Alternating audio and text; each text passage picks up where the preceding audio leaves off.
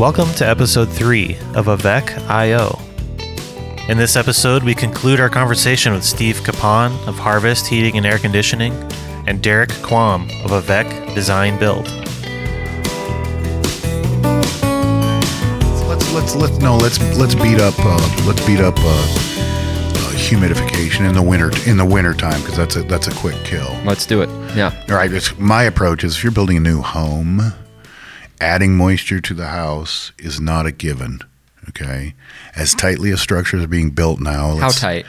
Tighter than goat lips, man. I wasn't sure. yeah, it's really tight. That's a good point of reference. Um, my recommendation, and Derek, you've seen this in my advice on other projects. Let's, let's not spend the homeowner's money until we know we need to. Sure, right. Rather than loading them up with options, let's establish the fact that this brand new structure, with a great attention to detail to reducing infiltration, you know, spray foam uh, insulation, you know, and all the all the tricks of the trade to tighten up a house. Let's establish first that they need humidity in the wintertime because frequently with cooking, showers, laundry, they're going to have a moisture problem, meaning the accumulation of moisture and condensation occurring on the windows. Okay. So my recommendation on new structures, it's an aftermarket item. It can always be added after the fact. Don't automatically spend that money because your last house had one and you think you you think you need it. Okay. So in the wintertime, what happens is uh, we talked about relative humidity. When it's very cold outside, zero degrees, it can be zero degrees and 90% relative humidity. When that air is warmed to 70 degrees, as infiltration air does, you know, it sneaks in and then gets warmed up into the ambient temperature, and the f- furnace is adding heat. Uh, what happens is, is that dries the air out because even if it's zero degrees, 90% relative humidity, when warmed to 70 degrees, your living environment, that same air is probably below four percent relative humidity. Okay, now the psych- psychrometric charts would would, and you can actually you can go online and there are there are dew point and relative humidity calculators that'll tell you what what the uh, relative humidity would be when that air is warmed. But the point is, it has the drying effect. Okay, so if your house has too much moisture, either by just pulling in outdoor air when the furnace kicks on, a little damper swings open and it pulls in some bone dry outdoor air. That's going to absorb. It's going to have a desiccating effect. It's going to absorb moisture. Okay. You can also get a heat recovery ventilator, which what it's going to do is suck stale air out of the house, pass it through an air to air heat exchanger. So it's going to look like this. It's going to pull in 70 degree air from the house. It's really moist. Okay, we call it stale air. It's going to pass through the heat exchanger, and on the other side of this laminar heat exchanger, you're pulling in an equal amount of, or nearly equal. You can actually adjust that, but we're just for the sake of our our discussion, we're talking about an equal amount of outdoor air. So we're going to pull out 100 cubic feet of air per minute of stale air, and we're going to pull 100 cubic feet of air of bone dry, fresh outdoor air in.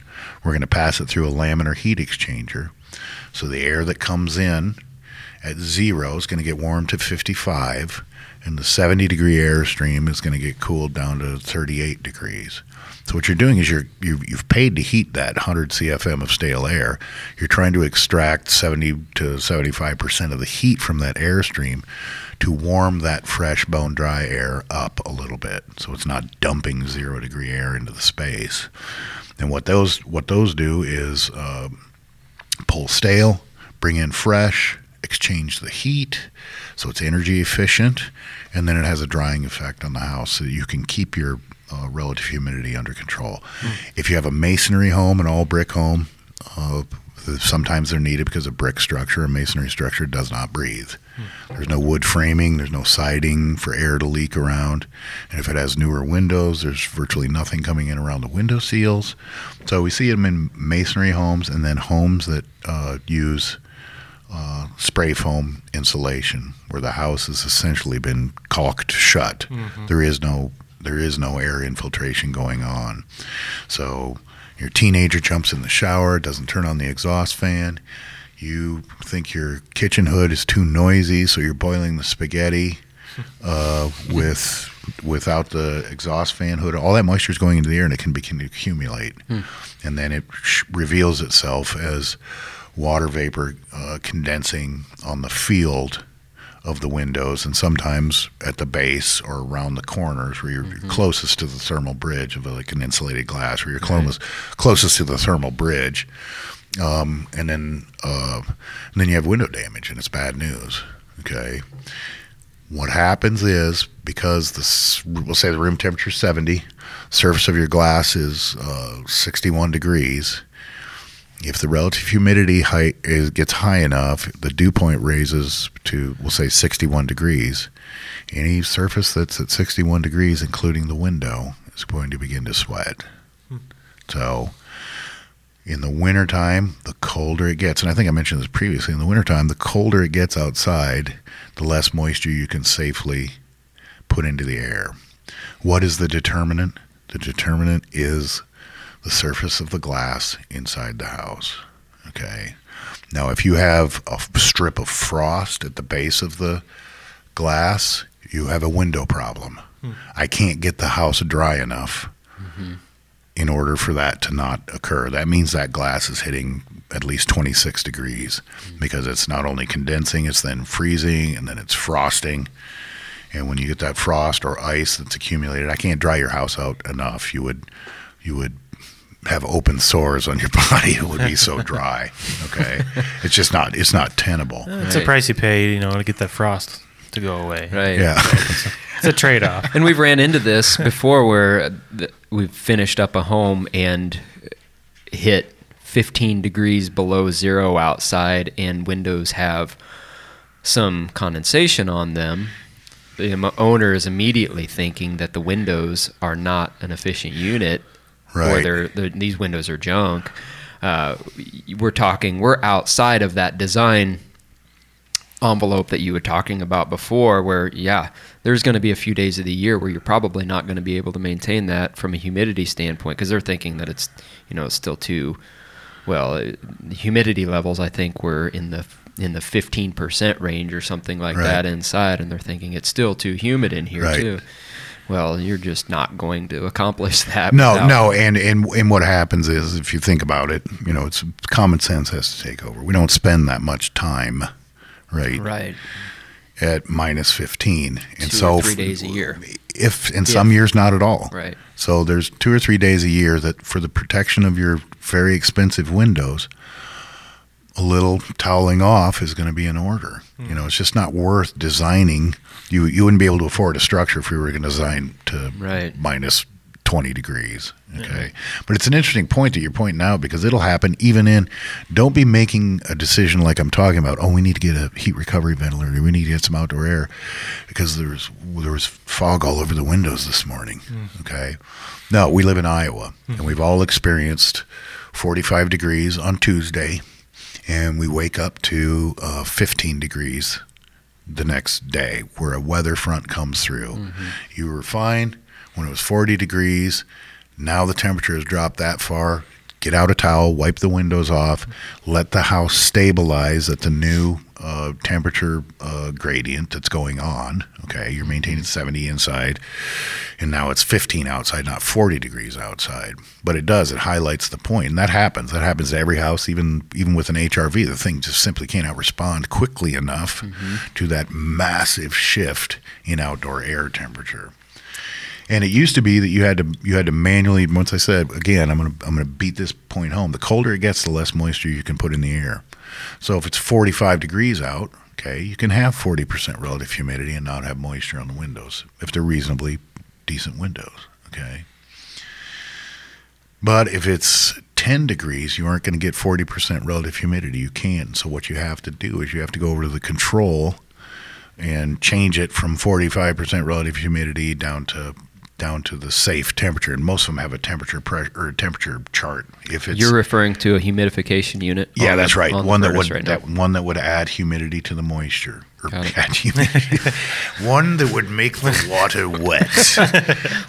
no, the no add moisture to the air. Add moisture to the airstream. So you you they have a little chart on there. If it's if it's uh, we'll say 15 degrees out, you can have 30% relative humidity. So you adjust it to the outdoor temperature, and it'll give you the appropriate. The newer ones, which are quite nice, well, they'll make that adjustment for you. They're looking at the weather. They're they're right sensing now, the outdoor temperature, Great. and it's pre-programmed in the logic to make that shift Hmm. for you, so you don't have to go down and try to find your find your uh, humidistat and make that adjustment. which is completely different than I know what your opinion is on this, but maybe you can alert everybody Mm-hmm. of what a, a, a smart thermostat is doing. I mean, there, we're we're crossing platforms here, but some people think that they put a smart thermostat in their home and they're immediately saving all sorts of energy because it's it's doing things. But this is actually something that is really Well, adjusting. Yeah, the smart some of the smart thermostats they do have a dehumidification function, so you Okay. or, or humidification function. Okay. okay, so you can make the the the what used to be just a temperature sensitive device. You can make it respond based on the uh, humidity level. So it's going to do temperature and humidity. So if it senses that it needs humidity, it will when on the next cycle uh, the furnace turns on, and you add moisture uh, moisture to the air, and you only have one control. You don't have to go down in the basement and find the dehumidification or humidification control on the equipment. The one that I'm talking about, the auto track that automatically follows and gives you the appropriate amount. You set the baseline, and then you forget about it. It's sensing the outdoor temperature. It knows how much moisture you can safely put in the air. It gives you a digital readout, tells you how much humidity is in the air. And that interesting, just to talk about how do we add moisture to the air. Uh, what has finally become the industry standards, what they call a bypass humidifier. And what it is, a metal mesh pad. It's about an inch and a half, two inches thick. And if there's a call for humidity, water, a solenoid opens and lets water cascade down through this pad, right? Think of a metal sponge. Metal sponge, and the water cascades down through the pad. It's coated with a, a chemical that breaks the surface tension of the water, so it will evaporate more readily. Hmm. And then any excess water goes down the down the drain and is collected. And then what that pad is, you you pass heated air through it. So it's a short circuit. So we'll say we put it on the supply air plenum, which is a box that sits on top of the furnace that uh, is on the supply side of the fan. That's where the hot air is, is coming out to fill the ductwork. Passes through that wet pad. The heated air, right, is at a really low RH Has a lot of capacity to hold water. a lot water. of capacity to hold water, evaporates that uh, water that's on that pad. The surface tension chemical, you know, breaking the surface tension makes it evaporate more readily. It is then short circuited right back into the return air. So it does this little short circuit around the furnace where a bunch of moisture is added to the air. And remember, we talked about how rapidly humidity diffuses. That really moist hot air enters the return uh, the cold air return duct, right? Um, which is it's room temperature air. So if it's 70 in the space, it's going to pull Okay. 70 degree air out. We're going to dump 120 degree moisture laden air into that. Remember, we talked about vapor pressure. That moisture is immediately going to diffuse into the entire airstream. Okay, because the the uh, cooler air is drier than this moist air, so it's going to move across that gradient via vapor pressure. It's going to mix and then distribute slightly more humid air to the entire house until eventually, after each heating cycle, it catches up and then maintains that uh, preset humidity level. And like I said, if we if you get below thirty percent, that's when you start waking up with a, a dry nose or sp- static electricity. You know, where you're getting a zap when you go over and touch the the light fixture because you're walking across the carpeted floor. Hmm. Those are all signs that you're that you're have really low humidity. Hmm. But when it gets bitter cold out, I mean 30 percent is it.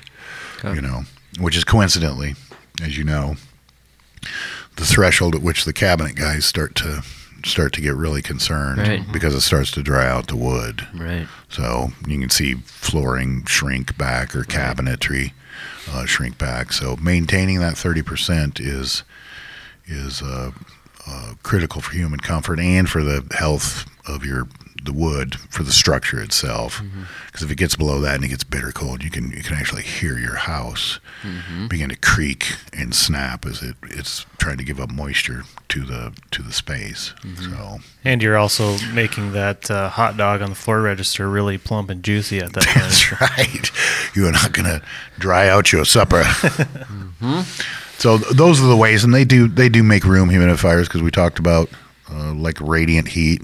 Okay, well if you don't have ductwork, you aren't going to get a central central uh, humidifier. Right. And they used to make uh, little pans that would clank right on. And a lot of older homes are still there. They don't people don't know what they're for, but you put water in it and uh, it evaporates from the heat of the the radiation. Because you can get like room humidifiers. Everybody's seen those. Some are like a drum that Right. rolls around, and others are uh, uh, ultrasonic. And I think they've made improvements. And I don't know for sure, but uh, improvements in the ultrasonic type. But the ultrasonic type, they bombard the surface of the water with um, ultrasonic waves, and it and it immediately boils off the uh, atomizes the water. But the problem with those is uh, mineral fallout because they're not just evaporating and leaving the mineral behind like the the bypass humidifier we just talked about, where the mineral is left behind and the it's just water going to the air. Those will generate mineral mineral fallout, which means you get a white powder on anything that's statically charged, hmm. like the surface of your TV. I can't tell you the number of service calls I've gone on Wow. where this white haze all over everything with a static charge. That's one of the rubs, but I think they've made improvements where you can throw an additive in the water to, that inhibits that. But those are really your choices, you know. Are there any tricks to sort of get around uh, a condition where you can't have a unit like that retrofitted with a humidifier? I mean, could you just run a humidifier by a return and let the fan go on your? Well, if you're if you have you can do it if you have ductwork, you can do a bypass humidifier. Oh, I see. Okay. It would just be the hydronic style, you know, with radiators or baseboard heat. Sure. Those are the ones. Uh, but you could conceivably hijack onto because some of those homes have forced air air conditioning. It's just not the heat source. Mm-hmm. Sometimes you can hijack those and, and make those work because if you're not adding heat to the to the uh, airstream to try to accelerate uh, evaporation, the only real alternative there is to heat the water. So you tap off the hot water tap of, Hmm. you know, somewhere you, you get that water. And that's where all of the bypass they have. You tap a water line, and then the solenoid, which is controlled by the, the humidistat, opens or closes and lets, uh, you know, uh, the water flow. But you can do it with hot water to accelerate the evaporative process if you are not adding heat via the airstream. Got it. All right. Well, dehumidification and humidification 201 or 301 maybe. I don't know where we got to in the in the whole line of things, but hey, that's the objective to I'm not ready for the test. Okay. Sure. yeah. Well, we recorded it so we can listen to it over and over, I guess. Yeah, for sure there's going to be more nuanced questions associated with Right, all of this stuff. right. And that's what we're trying to do is put a platform out where we can have people respond back to and hey, can you clarify what did, what was meant by Sure. this? And so yeah, we can always revisit via, via that. So yeah, if we feel like we've touched on this maybe enough, maybe we do jump into another one of the topics. And you alluded to it earlier, the geothermal and heat pumps and the those buzzwords that are out there. I don't know if it's a buzzword anymore. Maybe they are. Um, depends on maybe where you're at. But what is a heat pump? What is what is geothermal? What is how are they related? Well, we, I think we touched about it. Maybe it was in our our um, pre-chat, but uh, a heat pump, all it is, is an air conditioner. Okay. Once again, I'm going to revisit. Everyone knows how an air conditioner works. Blows cold air inside, and blows burning hot air outside. So it's a, a, a device that uh, we reject the heat where we don't want it, and we keep the cooling capacity. Okay, it's it's all dependent upon the refrigeration cycle. Refrigeration cycle it is inescapable. You will have one side of the equation that's refrigerating, cooling, and the other side is rejecting heat. Okay, a heat pump. I could go to your house if all you have is an air conditioner. I can go to your house. I'll remove the furnace and coil that are inside that are providing your cooling, move them outside, disconnect the air conditioner, move it inside, okay? And in the wintertime, we've just shifted the locus of heat rejection. Now we're going to keep the heat, reject that into the structure, and we're going to refrigerate the outdoor air, okay? There's a device inside of a heat pump. It's a reversing valve that reverses the refrigerant flow for us, so I don't have to move any equipment. Hmm. The net result is we have shifted the locus of heat rejection. Now we're keeping the heat in the structure and we're going to refrigerate the outdoor air. Hmm.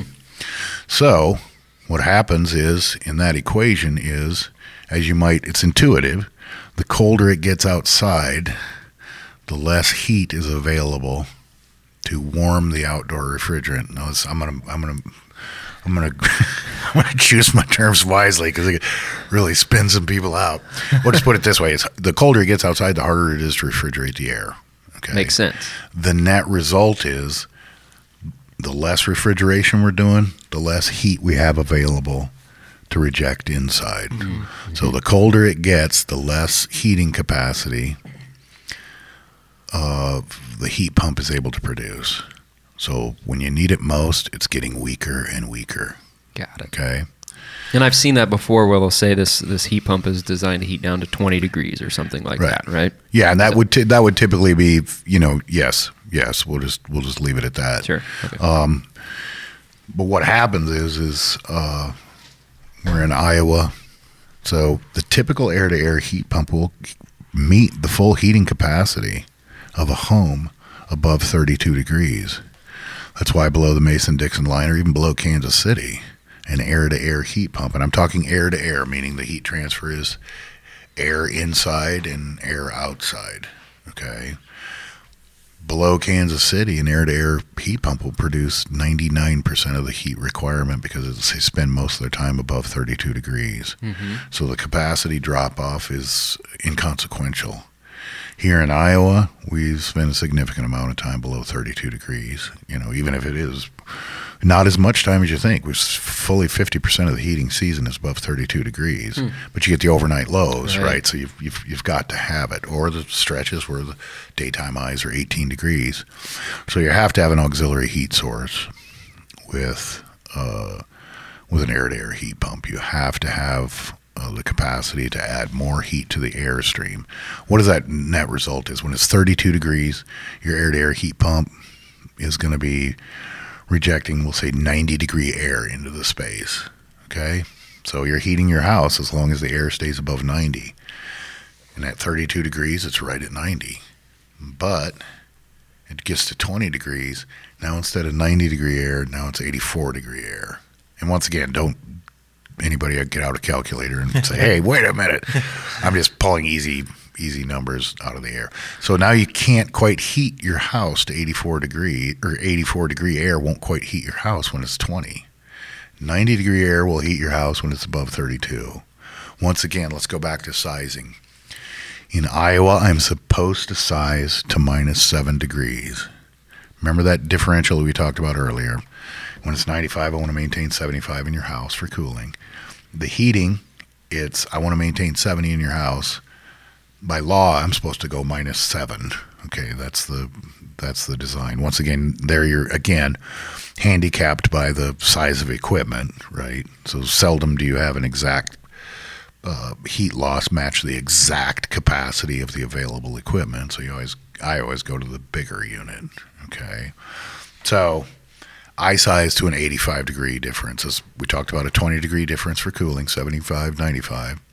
For heating, it's an 85 degree window. I want to be able to maintain 70 when it's minus 15 in your house. Hmm. Okay, I'm not supposed to do that, but the the engineers who've come up with the the you know well I'm supposed to size to this. They aren't the guys getting the call. Hey, I can only get to my house to 62 degrees. What the heck? I just bought this furnace from you. So we go to minus 15, which is going to be the 99th percentile. So 70 degrees in the house, and it'll work all the way down to minus 15, right? It'll keep my house at 70 degrees. That's what I'm sizing to. So the air to air heat pump, I'm only able to go to 32 degrees.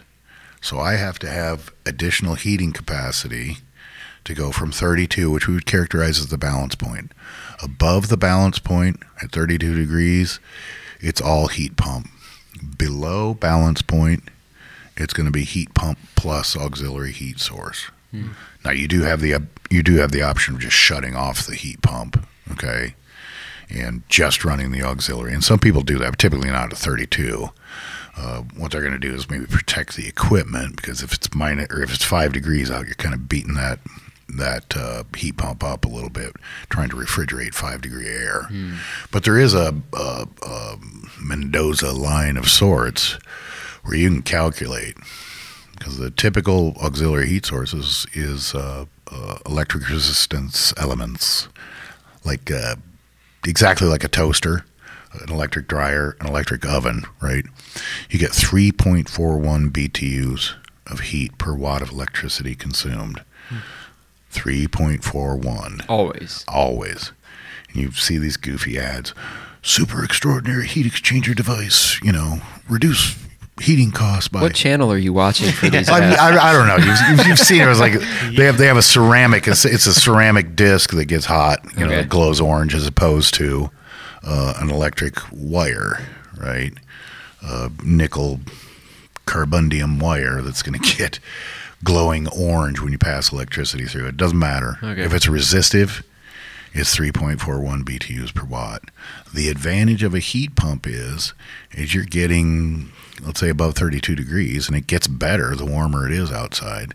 But at 32 degrees, where they're going to rate it, you're getting 12 BTUs for every watt of electricity consumed. So you're getting four times as much heat hmm. from the same watt of electricity as if you use electric resistance. Okay, so you can calculate at which point, if you're still beating 3.41 BTUs per watt, let the heat pump run. Mm-hmm. It's going to produce more heat than the electric resistance elements.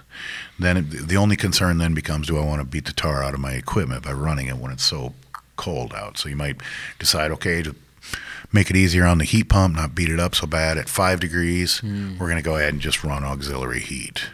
But once again, balance point is going to be above balance point. It's all heat pump. Below balance point, it's heat pump plus auxiliary heat. Hmm. Okay, so we'll say the remember we talked when it's 20, the air to air heat pump's going to produce 84 degree air, right? Won't heat the house because the colder it gets, the more capacity we need. Okay, if it gets to 20, the 84 degree uh, air is not going to heat the house. The auxiliary elements kick on and boost the heat content. So the elements are going to kick on and we'll say, take that 84 degree air and they're going to bump it to 110. And then you're going to overwhelm the load, right? And you're going to satisfy. Then at the end of the cycle, everything's satisfied, you're brought to temperature. The next time you get a call for heat, because it dropped a degree, the heat pump goes 1st and then it operates. If it can't maintain, then the auxiliary heat source kicks in to help out. It's what they characterize as true supplemental heat. Mm-hmm. So the heat pump goes first. It can't produce enough heat. It's going to do the preheating, so to speak, right? It's going to take it to 84, and then we're going to bump it to 110 with the auxiliary elements. So the heat pump's always going first, and then it's getting help. So it's supplemental heat. Okay. If you have like a hybrid setup, then it's a typical hybrid. It's going to be an either or. So at above 32 degrees, we decided that's our rough balance point. Above 32 degrees, it's going to be the heat pump, and then below that, it's going to be the fossil fuel furnace, and the heat pump's going to shut off. When it gets complex, and we're going to get into that more with uh, geothermal when we talk about that. Okay, but the true supplemental heat means the heat pump's always going to try to go first, and it's going to give you as much heat as it can, and then as you need, right, as you need more heat, it's going to add more heat. Hmm. Now let's go back just to ram home this idea of balance point. Down in Tulsa, right, very seldom do they get below 32 degrees. Mm-hmm. Okay, so they don't have the need for the they don't have the need for auxiliary heat because it's so seldom below 32 degrees. So it's all heat pump all the time, or they need just a tiny little bit of auxiliary heat, right, to help out because it doesn't get to zero in Tulsa. Okay, they're far enough south where the geo or the heat pump is uh, maintaining all of their heat requirement. Okay, so in their case, remember when we talked about our design window? I want to go 70 degrees when it's minus 15. Their design window is going to be 70 degrees, 28. Okay, that's their design window. So if you start thinking about this, if I'm sizing to 70 minus 15, the 85 degree window, our furnace is your heat source is grossly oversized most of the time. Okay. Even for of the you. time. Yeah, it's grossly oversized most of the time because I just actually did this, uh, crunch the numbers from NOAA since 1936. Average Iowa winter, we spend 14 total days below 10 degrees. 14 total days, right? And I just took it in days. It's hours. And the hours, it's not going to be a 10 degree you know what I'm saying. It's not going to be the 14 days. It's just it's going to be the overnight low, overnight low, overnight Cumulative. Low. That's it. That's it. I just added them up. 14 total days during the entire heating season, not just winter, because winter is whatever December to March, right? I took the heating season, which was half of October, all the way through uh, to April 1st. So it's less than 14 days that we're spending below 10 degrees. Okay. But we have to be sized for that worst case scenario of, in, in the way, in my sizing philosophy, the way I do it, most of the old timers do it, is to minus 15 because we're in Iowa. And we all know you could have a five day stretch where the overnight lows mm-hmm. are minus 15. Remembering, if I'm at minus seven, the warmest I'm getting your house is 62 degrees because remember it shifts one degree mm-hmm. at a time. You know, Is there an argument? Is there an argument against that? I mean, what what does it hurt to oversize? Is it just well, efficiency in- or when I say by law, I'm talking about uh, the Department of Energy getting involved, Ah. right? Where they've called out this, we want you sized into the 89.8th percentile, and I, I don't even know what it is because I don't pay any attention to it. But there's a percentile of time that we're supposed to size to, right? Because we can go. We've had fairly recently two winters where it, it didn't get below zero ever. The overnight lows did not even or got to zero or one or two below, and that was it. That was the they were mild winters, okay. And we're sizing for worst case scenario. Know, you were talking about smarty pants thermostats, right? This is a fun fact. Everybody is encouraged by the utility to get a setback thermostat to set back the uh, temperature when you're going to bed or not there during the day. If you don't have that reserve capacity, remember it's only 20 degrees out, right? But your furnace is big enough to handle an 85 degree disparity between inside and outside temperature. You have lots of reserve capacity to snap you back to set point. So What's at work with a uh, with a uh, setback thermostat is the idea is that in order to let's say it's an eight hour, 10 hour period. I'm going to go nice, easy math. 10 hour period, you're going to reduce the temperature by six degrees. Okay. What has to happen in order for that to save you money is if the unit would have needed to run a total of one hour to maintain 70 degrees, right? If it was one hour of runtime, a few minutes each hour, right, of the 10 hours, right? In order for it to save you any money, it has to jump out of that six degree hole in less than one hour hmm. of runtime. Okay. In other words, the colder it gets outside, the less money you're going to save. And it can actually get cold enough where it's costing you money. Hmm. Because when you let the temperature drop six degrees, it's not just the air. The furniture has gotten that cold. Mm-hmm. The structure, the walls, the ceiling, everything has gotten that cold, and that all has to uh, be warmed back up. And it's easy if you've ever observed, like a Saturday morning, you, you're up early and you hear the furnace kick on and it's climbing out of the hole and it shuts off. And it's not even off for three minutes and it's right back on. And that's because everything in the space has begun to absorb that heat. And so I'm not a big believer in setback. The, the promise of setback thermostats is three to nine percent, right? There's there's the only way you're saving nine percent on a, a, a setback thermostat is if you're on vacation and let your house go to 50 degrees three weeks of every month of the heating season. It's just not there. Mm-hmm. It is hmm. not there. Especially when you lose a goldfish. exactly. then there's all sorts of heartache. Yeah, Yeah, and you got to have a funeral and put the little guy down the toilet. you have a story for us? I do. I do. I'll save it though. But, yeah. There's just not that much money to be saved. And myself, I mean, I I would rather not get up in the middle of the night to use the bathroom in freezing cold. And all you got to do is let's just assume your heating bill is is uh, a hundred dollars. Okay, so it costs you a hundred dollars. The best statistically it could do is save you nine dollars. Okay, it's actually much more realistic. The way it winds up happening is it's going to save you a dollar fifty a month. Okay, divide that into thirty Gotta days. buy a goldfish. divide divide thirty days. Divide the month. sold, yeah. yeah, and you're you know you're you're saving three cents a day. yeah. You know, it's just not there. It is greener. There's no question. You're going to burn slightly less fuel. Hmm. It is a green. Do it for greenness, not because there's. I mean, the average. Uh, you know, what's a nest cost? Five hundred dollars. no, I think they're like 200 or Oh, something. they, they've they've come down. There's been serious price didn't know it. pressure. Yeah, there's serious price pressure. And I can tell you about smart thermostats too. It's a really interesting story, but they're never going to save enough money to justify, Mm-hmm. right? The only thing that, from my perspective, is being able to adjust your thermostat from your phone, or to go to f- Arizona for a two-week vacation, not have to have someone come visit your house because the thermostat's going to ping you with an email. Hmm. Derek, do something. It's 40 degrees in here. right? That's that's the reason to do it. Or if you're it's Saturday night and it's popcorn and movie night, right? Nobody's got to get up to go change the thermostat. You can do it from your phone. Right. Hmm. That's that's the promise. Hmm. Okay. They're never going to justify their cost in, in energy savings. Just not going to happen.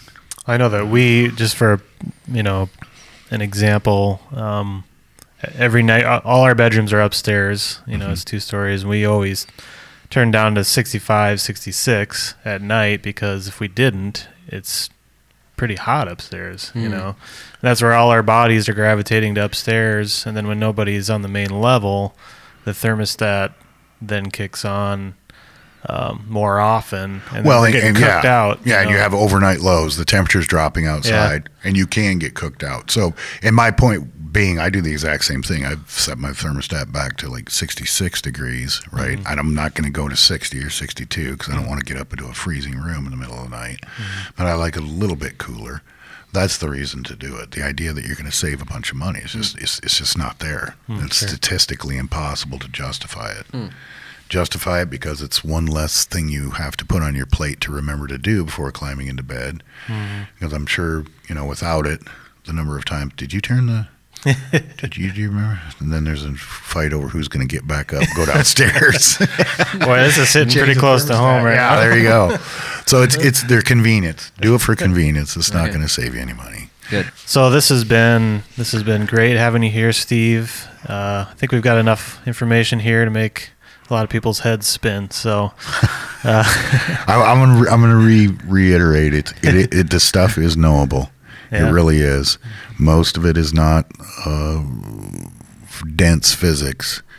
You know, like I said, just just remember, you know how an air conditioner works. You don't even know that you do.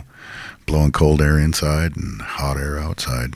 You know, it's understandable and it can inform because that's fundamentally is the idea is arm you with enough information to to make a, a reasonably informed decision. Yeah. You know. and we look forward to doing exactly that. So I just want to say thank you. Excellent. Yeah, Thanks, thanks, for having me, guys. Until next time.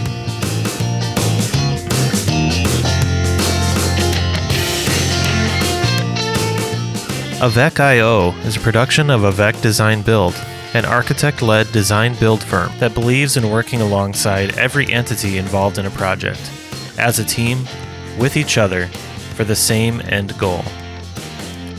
Thanks for listening.